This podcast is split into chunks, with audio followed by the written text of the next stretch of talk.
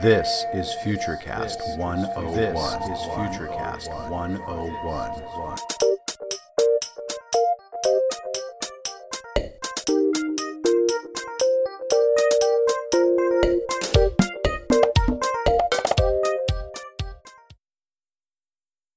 Hello, this is Brady Klopaki for Futurecast 101, a student project of the College of St. Benedict and St. John's University. Today's topic will be power production in 2050.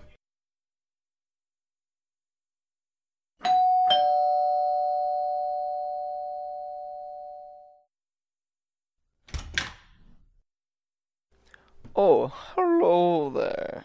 You must be my guest. Come on in. I got some wood in the fireplace just for this occasion. How do you like my humble abode? Yes, who am I kidding? It's more like a mansion. I sincerely apologize. Here, please take a seat. What was it that we're going to discuss? Oh, yeah, the matters of power production in 2050 for the USA. Here, before we start, any music preferences? Ah, it doesn't matter. Only classical jazz will do for intellectuals like us. As you know, my friend, we need energy for copious amounts of activities and things.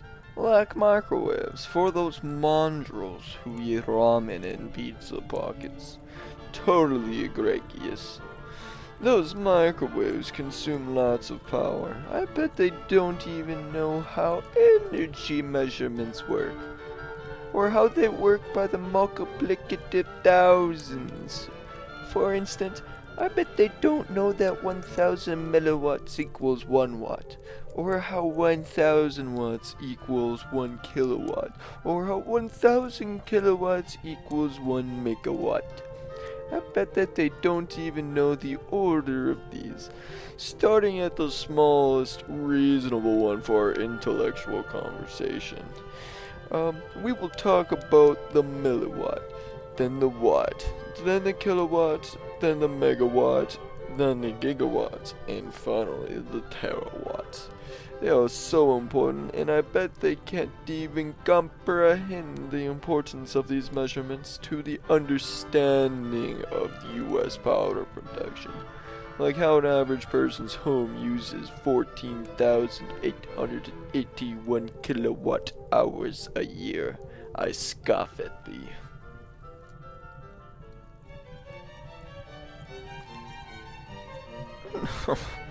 Enough rambling. Now we shall discuss what will produce that power in 2050. First, I feel like it will be important for us to discuss the current powder producers and how the US powder market operates. The main power producers of today are fossil fuels, which are your largest market shareholders. Nuclear energy, biomass, hydropower, geothermal, and renewables. Now, these power producers are very undeniably different from one another.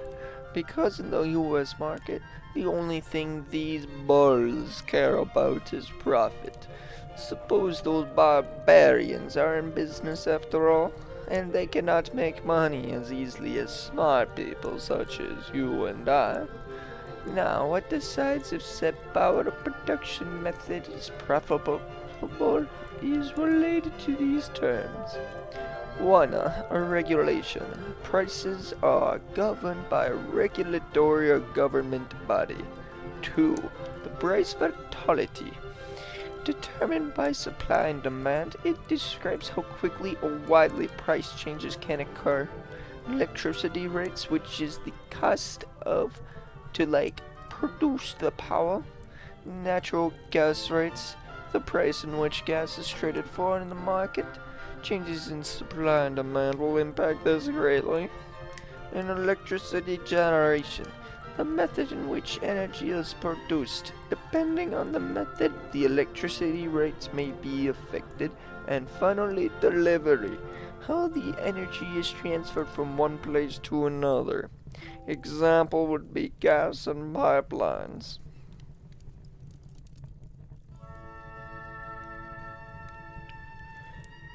The power production method will interact differently with these terms. For instance, solar panels are supported by the government and given subsidies.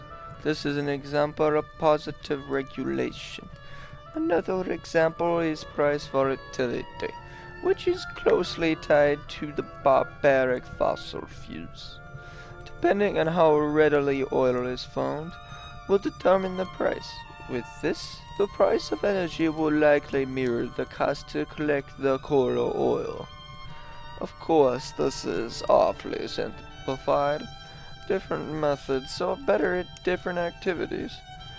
For instance, gasoline created from petroleum is more likely to be used in cars than nuclear energy.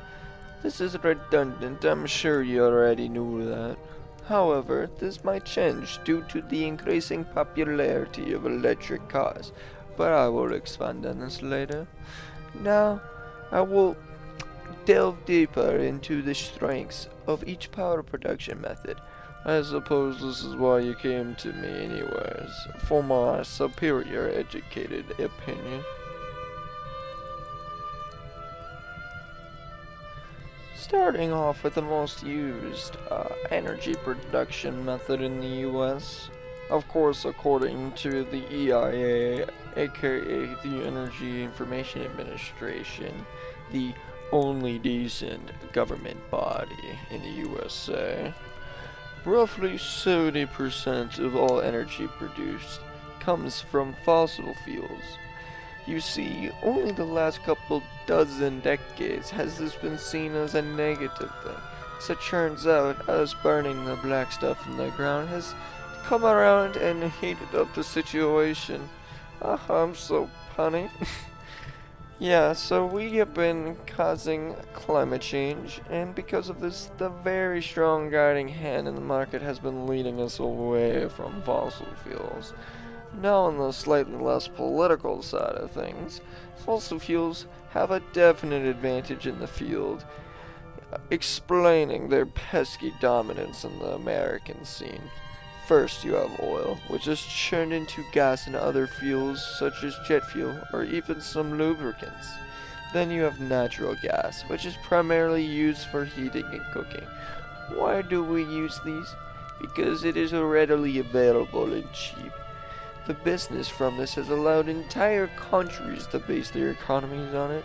Take Venezuela, for example. The current dip in price in the price of oil has sent them to dig a big hole for their country to fit into. Also, a plant that burns fossil fuels is a lot cheaper than a nuclear facility and can be located nearer to a city than a solar farm can be. Also, it works anywhere, from Siberia to the Saharan Desert. Next is renewable sources such as biomass, solar, wind, and ocean. First up is biomass because it is quite simple. The only widely adopted version of biomass has been something we've been using for entire centuries, and that is just burning wood, heating our house via wood. That is the majority of biomass. Of course, you got ethanol based, but they're on the way out anyways. They don't really hold much of a stake in the future. So, it biomass isn't very notable, so I don't want to waste our valuable time on it. Solar, on the other hand, is a lot more hype in it, thanks to fellows like Elon Musk. Smart man. Reminds me of myself.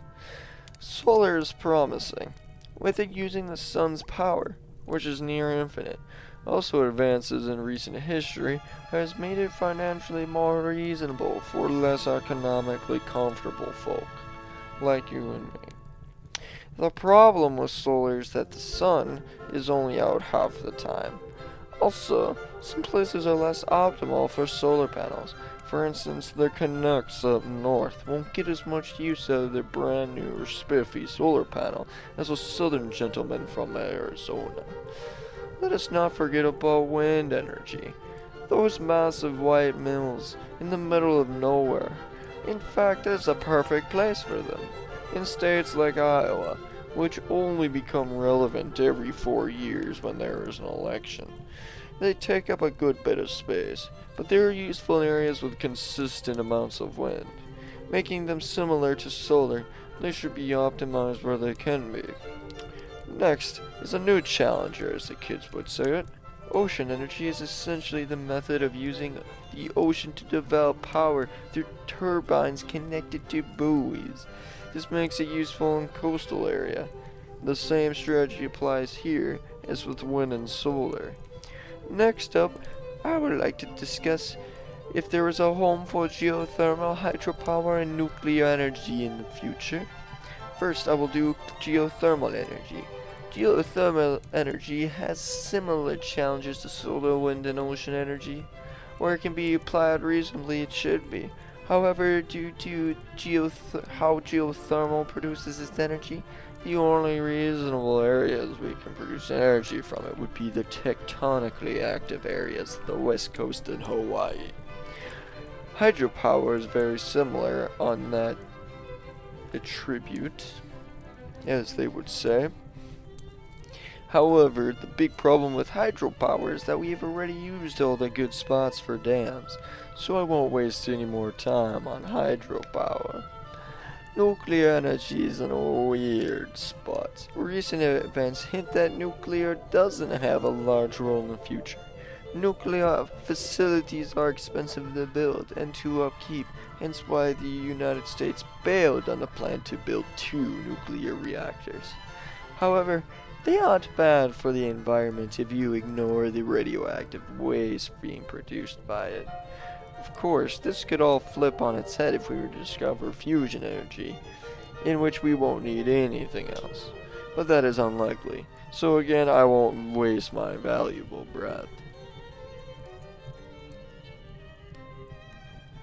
With all this being said, my friend, I suppose it is time for me to state my conclusion. What do I think will happen? What will be producing our power in 2050? It Will likely be a mixture of different sources. Geothermal will be used where it can be, as will hydropower. Renewable energy sources like solar, wind, and ocean will become more widely adopted. They will produce the majority of our energy, but during their down hours, which is nighttime for solar and non windy days for wind power, Fossil fuels and nuclear energy will produce the energy we need. This will significantly reduce CO2 emissions, making it less likely that Florida will be underwater in the next half century. My orange farm, gone. Unthinkable. Anyways, the portfolio will look somewhat like this roughly 80% renewable sources, the rest being nuclear or fossil fuels. Alas, my rooftop pool is calling my name, and so is the caviar in the kitchen. Thank you for stopping by and joining in this intellectually stimulating conversation. Choose.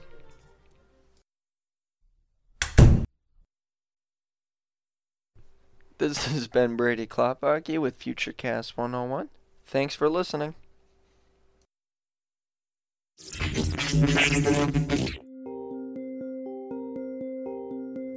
This is Futurecast 101. This is Futurecast 101.